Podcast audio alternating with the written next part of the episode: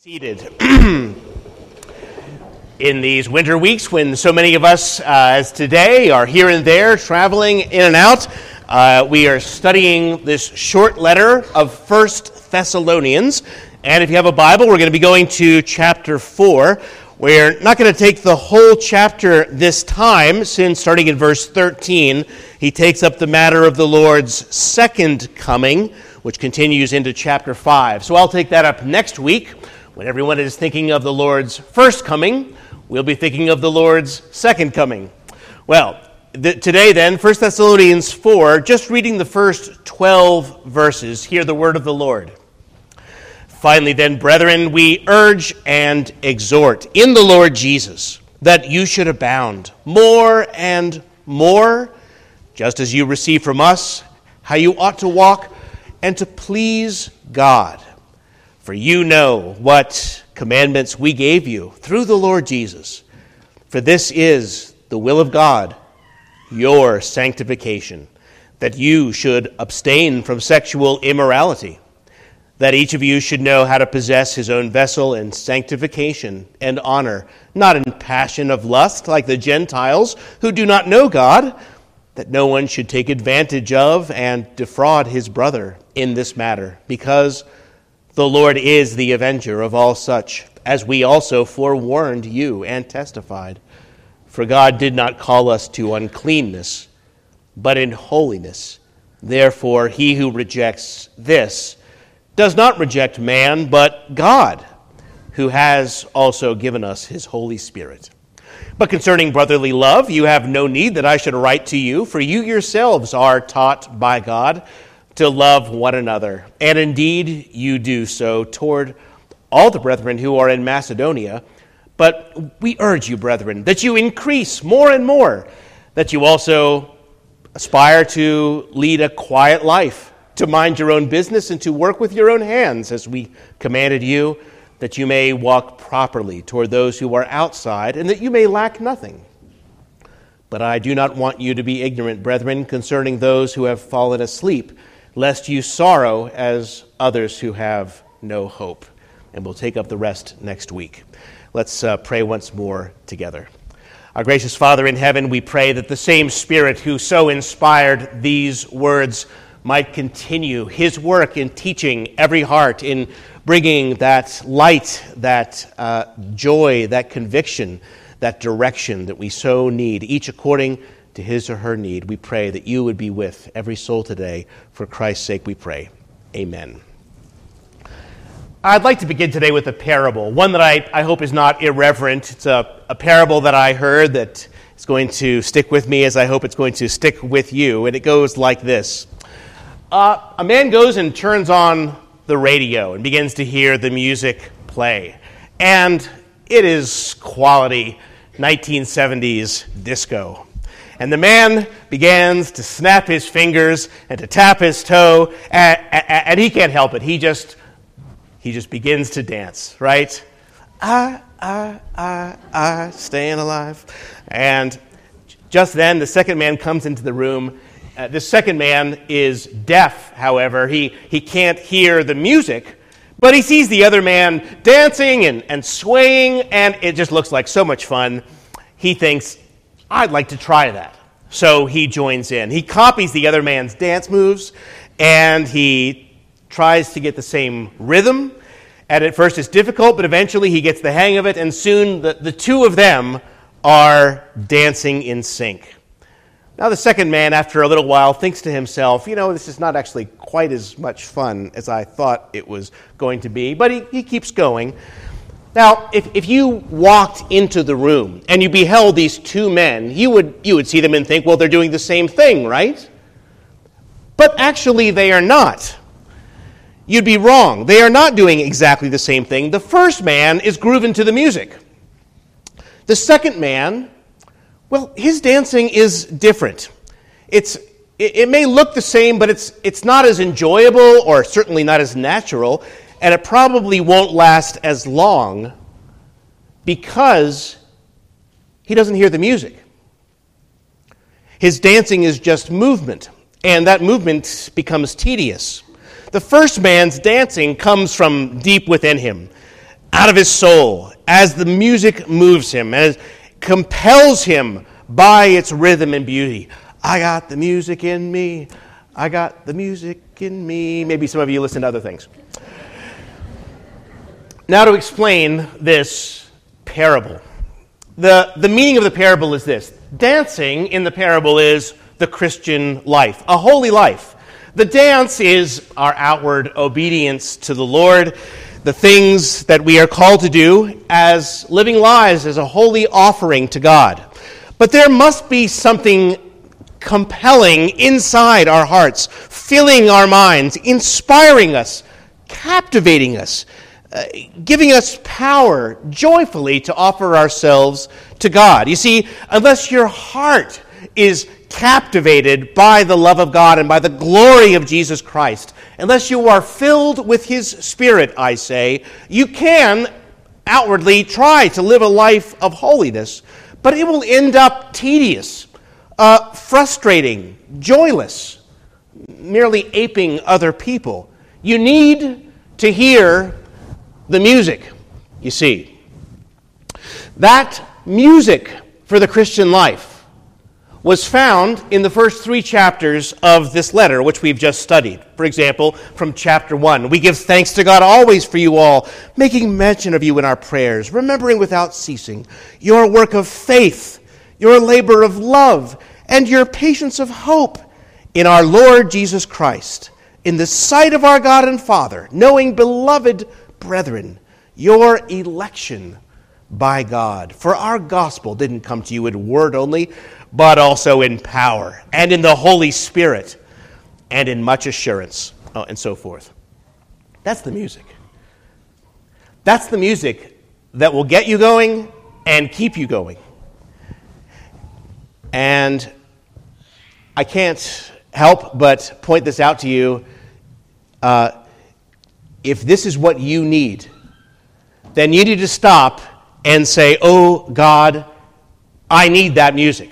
I need to hear this. I am dead on the inside, but will you come and make me truly alive, forgiven, renewed, restored? I want to know you and learn from you and follow you. And then you will never have to have a Sunday without hearing that tune. And I, I don't like to have a single Sunday without that tune coming before you that you might be able to hear it, because without that, nothing else I say will be meaningful today. I cannot do for you what you most need. You've got to go to Him and say, Lord, let me hear the music. Open my ears. And then you won't have to spend another Sunday not understanding what I'm talking about. Or if you do, it'll be because of me, not of you. Okay, all right. Well, I, I say this by way of review and a critical introduction. As is his custom, Paul now pivots, turns to fill the second half of this letter with practical instruction, which we come to in chapter 4. It begins with, in my translation, finally, which, as you well know, is no guarantee that the preacher is going to be done soon. The older translation, though, I think is more on target at this point, translating it furthermore, as though to say, well, furthermore, let's press on now and go on to the rest that I must therefore tell you in the letter. Uh, this is the second half, if you like, a life that pleases God, and that does so more and more, he says here. So we want to know what is that life that pleases God? and that pleases him more and more. Well, you notice that the note is struck in this chapter very clearly. It is, drumroll please, holiness. And I'd like to consider three things with you today the definition of holiness, the applications of holiness, and the motivations toward holiness as we consider the exposition of this chapter of God's Word. First, the definition of holiness. The definition. Holiness is the immediate context of this chapter, as you could see if you look just a single verse up. in chapter 3, verse 13. The last words he said coming into this are that he may establish your hearts blameless in holiness before our God and Father at the coming of our Lord Jesus Christ with all his saints. And you know that the word saint and the word holy is the same word, right? One has the German root, one has the Latin root. It's very confusing in English because we turned one word into two. But uh, saints just means holy ones, same word in the original. And similarly, here in chapter 4, verse 3 For this is the will of God, your sanctification. It's the same word, if you like. It's holyification, if we had that in English. So I'm sorry for the confusion that we, we use two different words of two different roots to translate one idea in the original. In, in, in um, but, uh, but so it is. Same in verse 4 that each of you should know how to possess his own vessel in sanctification, that is, in holiness. Same thing, same word. That word is simply translated holiness in verse 7, just to thoroughly confuse you. For God did not call us to uncleanness but in holiness. Okay, so no matter what you call it, uh, holiness is clearly the, the, the, theme and the emphasis of the chapter, of this section anyway. He keeps on using it again and again and again. But, but what is holiness? He doesn't come right out and say. And, well, maybe we're not quite clear on it ourselves. One author writes When I was younger, most people thought of holiness as grimness. I did not like holy people. Holy people never smiled and never enjoyed anything. In fact, if they did enjoy anything, they felt guilty about it. End quote. Well, uh, I think that's a profound misunderstanding, especially since we sing so often in the book of Psalms about the beauty of holiness. There's something wrong if we think it's not attractive. But let me give you a brief explanation. Among all the ways that the Bible describes our God, none is more often repeated or praised than holiness. That word occurs nearly a thousand times in the Hebrew Scriptures and another 300 times in the Greek. For no wonder. God is holy. Uh, I think it was R.C. Sproul that first pointed out to me that uh, it's the way that you express things with emphasis in Hebrew simply to repeat a word. When it says that there are great pits in such and such a place, it just says pit pits. There are pit pits there. Not just a pit, but a pit pit. Uh, to, to emphasize the greatness of the pits. Well, the only thing that's ever taken to the third degree in Hebrew is holy, holy, holy is the Lord God the Almighty. God is holy, and it's the most wonderful, distinctive, important fact about Him. Chiefly, also, that we, His children, are called by that name. Same word in the original saints. Be holy, Jesus says, for your Father in heaven is holy. The basic idea of holiness is to be set apart for God. And so you can have things like places or plates or other things that are holy, set apart. But most often in biblical usage, as you can see from this very chapter, holiness especially refers to moral purity and righteousness in contrast with human sinfulness. Uh, as it has here, God has not called us to uncleanness, but in holiness, using these epexegetically to explain not this, but this. So, holiness is what our God is like, and our holiness is just a reflection of God's. We are to be holy as he is holy. Negatively, that means that we are set apart from all that is unclean, impure, sinful. But positively, it means that we are to put on all those divine virtues that are in God Himself love, joy, peace, uh, faithfulness, goodness, kindness, mercy, purity, well, you name it. We are set apart to these things as a special people.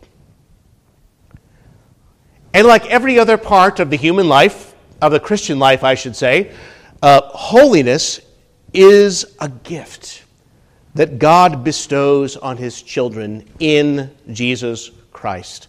I, the Lord, sanctify you, he says. Or Jesus prays, Holy Father, sanctify them in the truth. He prays in the upper room. Or another place, we read that Christ loved the church and gave himself for her in order that he, Jesus, might sanctify her, cleansing her with the washing of water by the word, that she should be holy, without spot or wrinkle or any such blemish. So it is that it is the work of the Lord Himself in our lives. Now, uh, one more comment as we're just talking about definitions. A very important definition at this place, though, this point, though, is that in biblical usage, sometimes it's a once for all sanctification that occurs when God calls a man, woman, boy, or girl and sets him or her apart. That is called sanctification, becoming a saint having a new birth, if you like, by the Holy Spirit. God separates us to Himself definitively, placing within Himself His own new nature and setting us in a different direction. And it's on the strength of that once for all sanctification that we are also called saints. Um, we are called holy ones. Even brand new Christians like these, brand new Christians, in the church at Thessalonica are to the saints in Thessalonica. It, it, these are the holy ones, set apart, all of them, definitively, right away. That's uh, sometimes called definitive sanctification. Well, um, there is another side of that in biblical usage, another meaning or aspect to that holiness. That progressive aspect, that is to say, by which we grow, that God cultivates in us and by which we press on more and more in order to resemble our Lord Jesus himself. And that is what Paul is calling us to here in a variety of words, more and more, as he puts it, that holiness should be our life. And you know, this is so typical of the apostle to say, This is who you are, now be who you are. He doesn't say, Become what you're not. He says, You are holy. Now be children of God, holy as his imitators. Okay, so the more and more aspect is what's before us in this. Or if I can give you an illustration of this, um, I have a friend had a friend in Charlotte named Charles Wilson, and uh, he also had a, a large family of six kids. It was hard to keep anything good in the refrigerator. Some of you can relate. So uh, one time he had a slice of pie that he brought back home that he was going to enjoy later. And he put it in the fridge, some uh, little wrapping, and a little sticky note. And the sticky note said, I licked this, Charles. and he was real proud of himself until he came home and he saw that all of his kids had written their names underneath it too. Yeah. All right at the very beginning, he had set it apart. He made it his. And yet, more and more as he sat down to eat it, he would more and more become part of that pie, and that pie part of him. That pie, pie that was set apart at the beginning and made his own was that same pie that he then enjoyed more and more until it truly became his in a special and wonderful way. So is our progress in holiness. From the very beginning, we are named and claimed by our Lord Jesus Christ, and we have now the joy of increasing in holiness or piety. Um, okay. This holiness is what Robert Murray M'Cheyne calls the better half of salvation. Justification, the first half, is what makes you a forgiven person. But if you think that forgiveness is the best part, you're mistaken. For, Samuel Rutherford points out, forgiveness may make you happy, but holiness makes you like God. The better half is before us, brothers, sisters. Let us receive it as such. And therefore, Paul did not and would not end his letter to the Thessalonians, persecuted and don, downtrodden as they were, merely by encouraging them and reassuring them. No, no, even though they were tender young Christians, he will exhort them more and more in the rest of this letter to be like their God. Now, in our relativistic and pluralistic age, when Christians find it increasingly difficult to believe that God has a distinctive way of life for his Christian, for his, for his children, we must return to Paul's practical, plain spoken, emphatic insistence that Christians be holy people. In verse 3, it is God's will for you and for me. And I was cutting ribbons this week to read somebody that said that we are at this moment as holy as we have wanted to be. Hmm. Because you see, those who advance in holiness are the very ones that Jesus describes as those who hunger and thirst for righteousness. Is that you? If that's you, then let's press on to the end, as Paul calls us to do in this section. We've considered the definition of holiness, which you'll be relieved to know is my longest point. We are going to take up now, secondly, applications of holiness.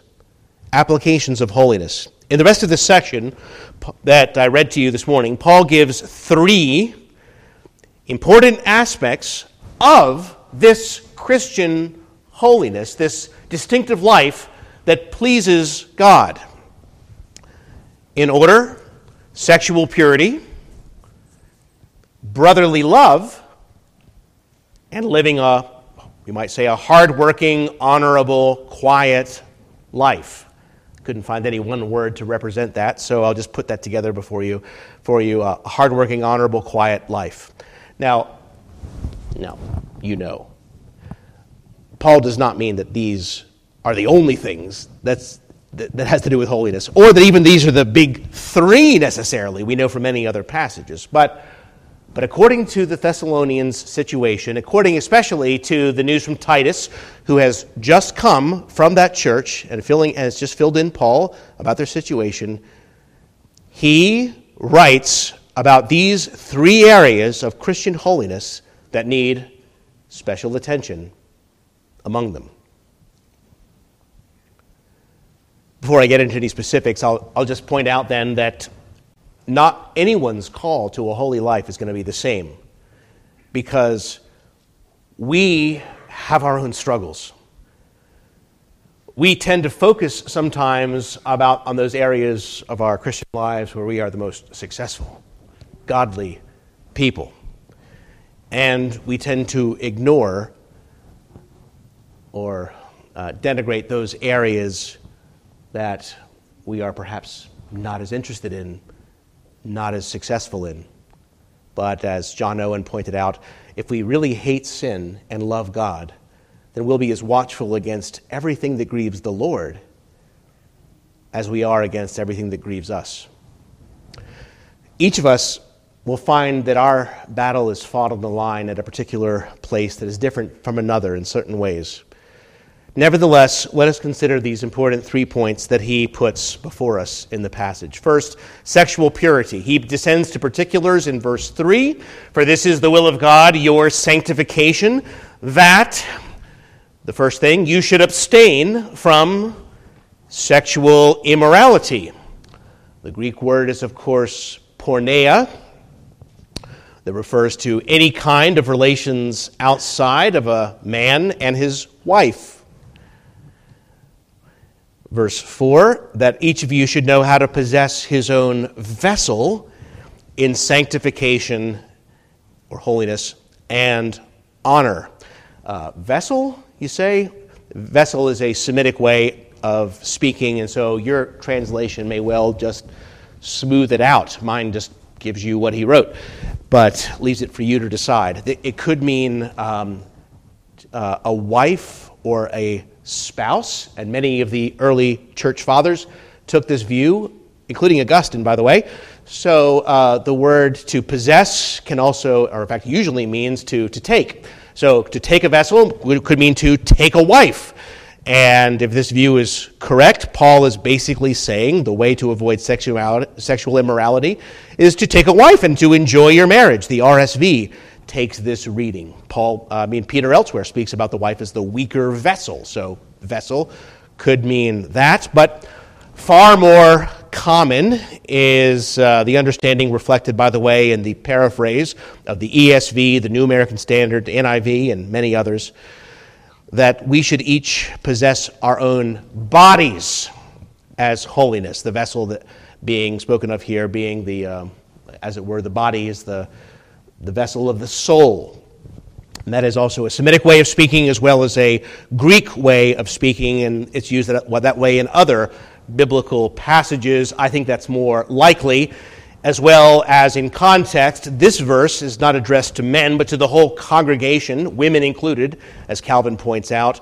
And so, uh, vessel is probably not wives, but in all likelihood, Paul is making the point that each one should control his or her own body in holiness, not in passion of lust like the Gentiles who do not know God, that no one should take advantage of and defraud his brother in this matter, because the Lord is the avenger of all such, as we also forewarned you and testified.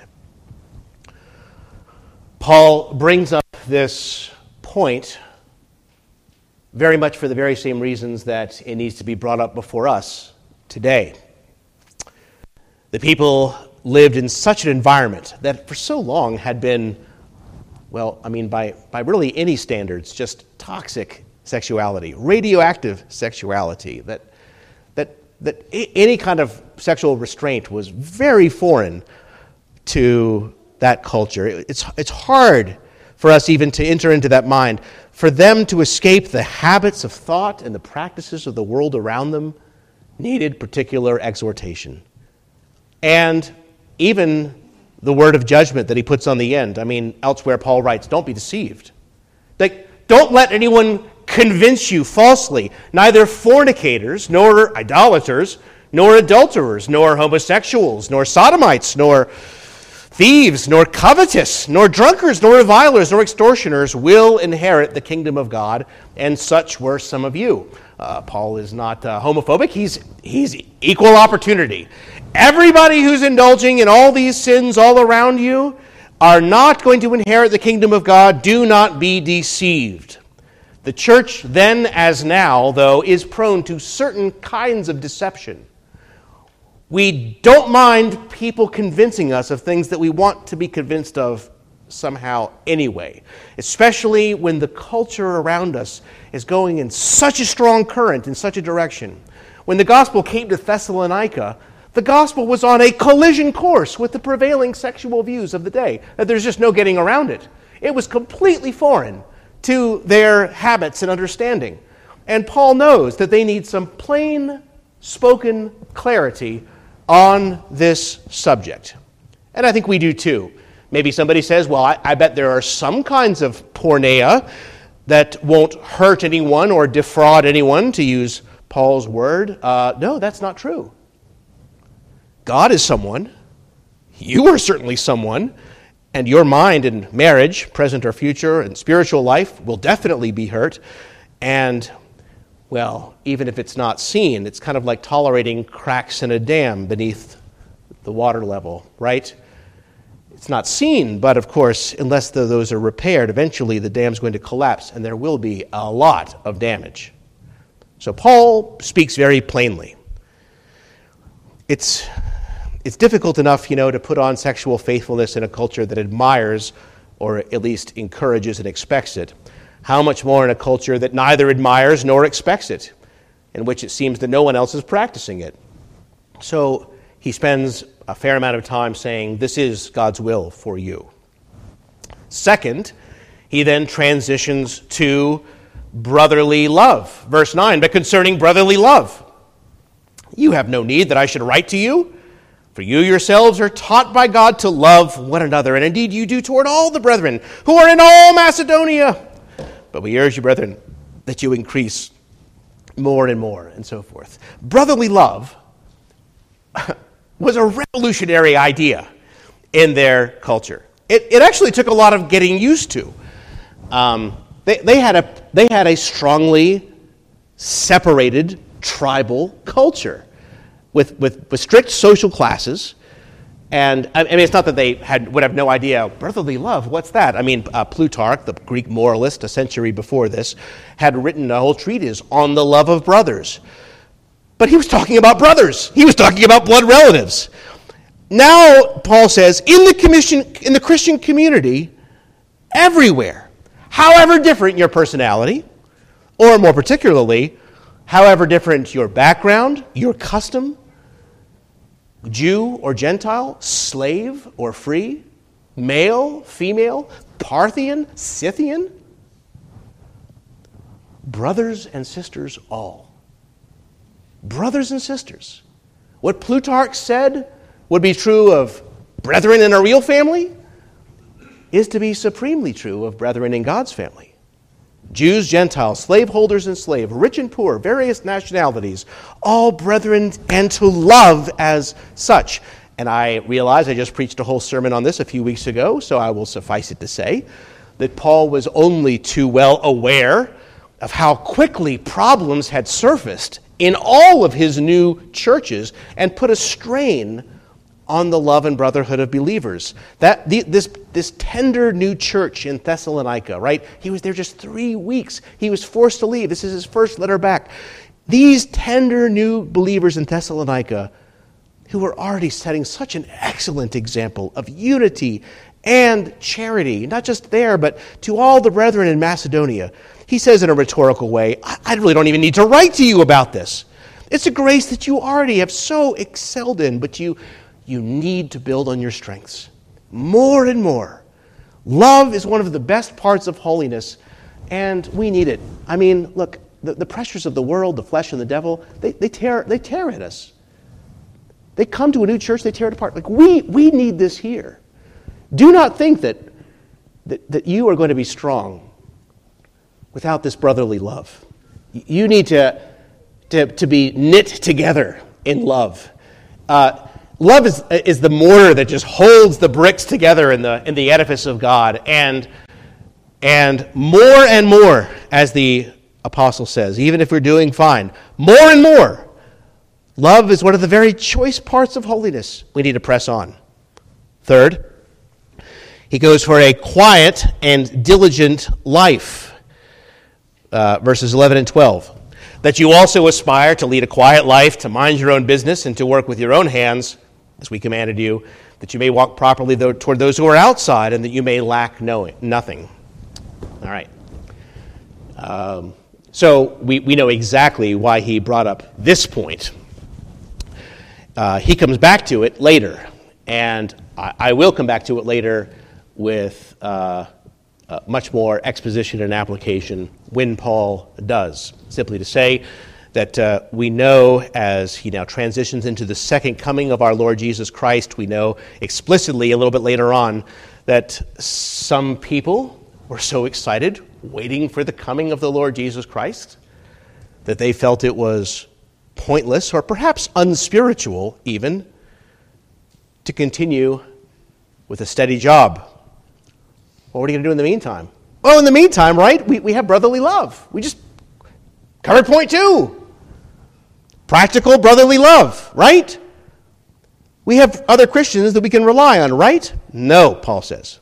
That is not the way that you should live a holy life or love or bear witness to the Lord's return. And you will not only abuse the church's charity in the name of love, a subject we'll take up later, it's, it's going to look out, like the, to those outside uh, very, very poorly. It's going to reflect very, very poorly upon you. you know, for, for all these reasons, uh, he says, uh, I exhort you in the Lord that, that you just aspire to lead a quiet life, to mind your own business, to work with your own hands, as we commanded you, and walk properly toward those who are outside, eh, that you may lack nothing.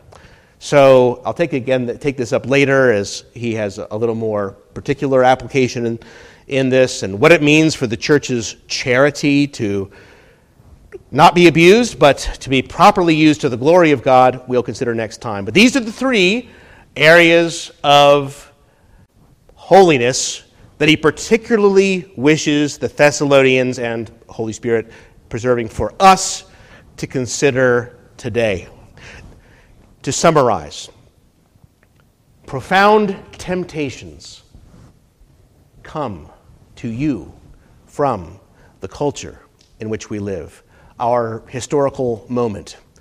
Some from your family background, some from your personality, some from your makeup in other ways, some from your life circumstances. Some of us are tempted because of our blessings, some of us are tempted in other ways because of our trials. Every Christian finds the battle joined at a different place, but we are called to a holy life, both in general, across the board, and then in particular, especially in all the various ways in which we might be more particularly tempted or find ourselves in need.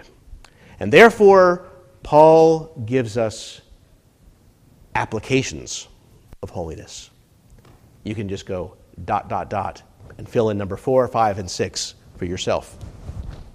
But before I go, I'd like briefly to consider with you these motivations for holiness. He, he, he realizes that this, uh, this teaching that he's given is going to be challenging.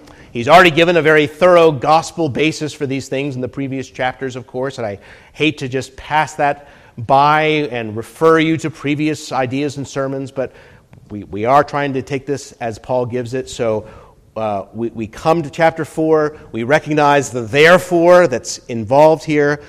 We are given all these particulars, but not without these three motivations to holiness.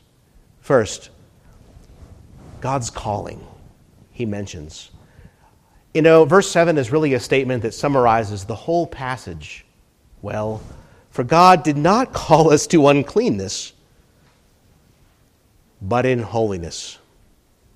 God has called us to holiness. God's calling is the first motivation, which I would put before you is the greatest motivation that there is that God has Himself lovingly, knowing you and all of your particular needs, hangups, sins, background, has loved you, has called you, has made you his person. God's calling is not that you should first be a Christian saint and then he would call you. Oh no.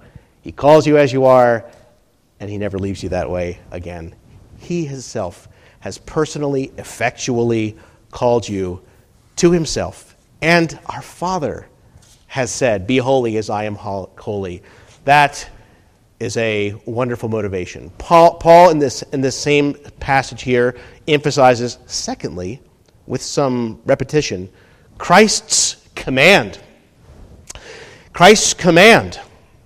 Um, you know, often he's on the grace of the Lord Jesus Christ. Here he's on the command of the Lord Jesus Christ. And these instructions, he says, I'm only reminding you of what Christ has commanded you.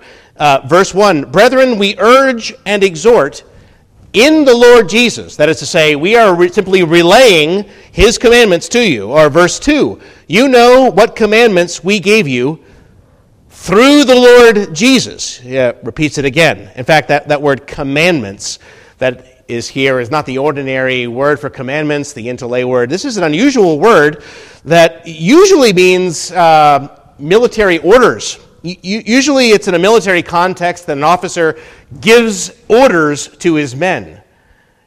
But uh, the, the point here is in a number of ways, Paul is making the case that we are under orders from the commanding officer himself, the Lord Jesus we, we just remind you that we commanded you in the Lord Jesus. These are the commands of the Lord Jesus. Like he says, look, this, this isn't my idea. This isn't just a good idea. This is the law. This is the law of the Lord. So it is Christ's command that I'm giving you. But third, we have the Holy Spirit's empowering. The Holy Spirit's empowering. Uh, verse 8. He who rejects this doesn't reject man, but God, who has also given us his Holy Spirit. And the rather unusual word order here, it's uh, reversed in the original, puts the emphasis on the fact that the Spirit of God is holy. Holy. Again, the theme of the chapter, right? You, you, know that when we buy toys for our kids or grandkids this time of year, you got to check the package because you always got to look for that fine print. You know what I'm talking about? Where it says, batteries not included. Yeah. Got to make one more purchase. Okay, because you know what that means? It means that when you buy the toy, the power to make it work is, is not included. But that's not the kind of gift that God has given you, sir, or you, madam. God's not giving gifts like that. The gift of holiness includes the power. The fullness of the power of the Holy Spirit in order to make it effective. And so you see, it's a very high calling be holy, for I am holy. It comes, through to us, comes to us in a number of specifics, including right, sexual purity, including brotherly love, including a diligent life. But it also comes with the calling of our Father. It comes at the command of our Lord. And it comes with the power of the Holy Spirit. You are not your own, and you are not left on your own the Lord will be with you. In conclusion, holiness is a calling, and it is the pursuit of a lifetime. It takes time, therefore, to be holy. We certainly don't start that way. And even when we take our last breath, we'll only have made so much progress.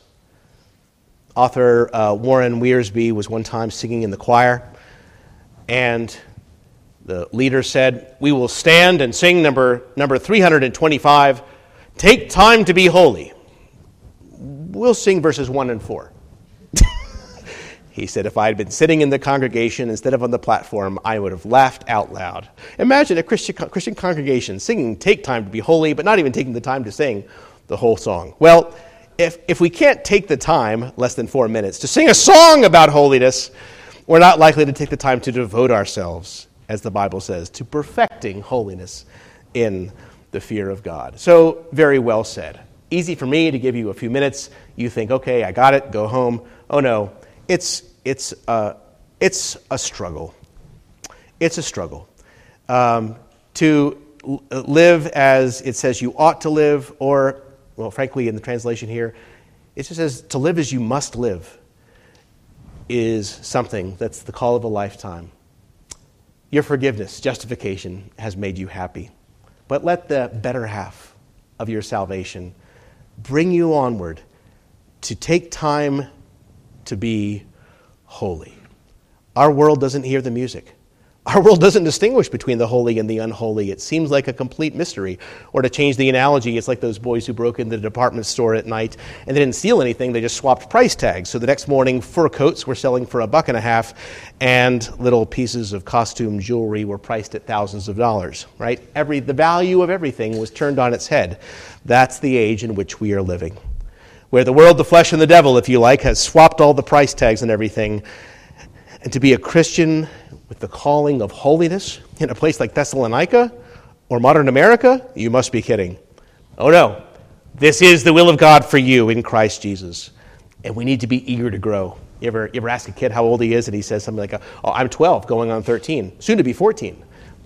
To be eager to grow. How blessed and how refreshing it is when there are Christians who have seen these things, who hear the music, and say, I wish to grow to follow my eternal Father in the heavens. It is your destiny. Let's dance to the music. Let's pray.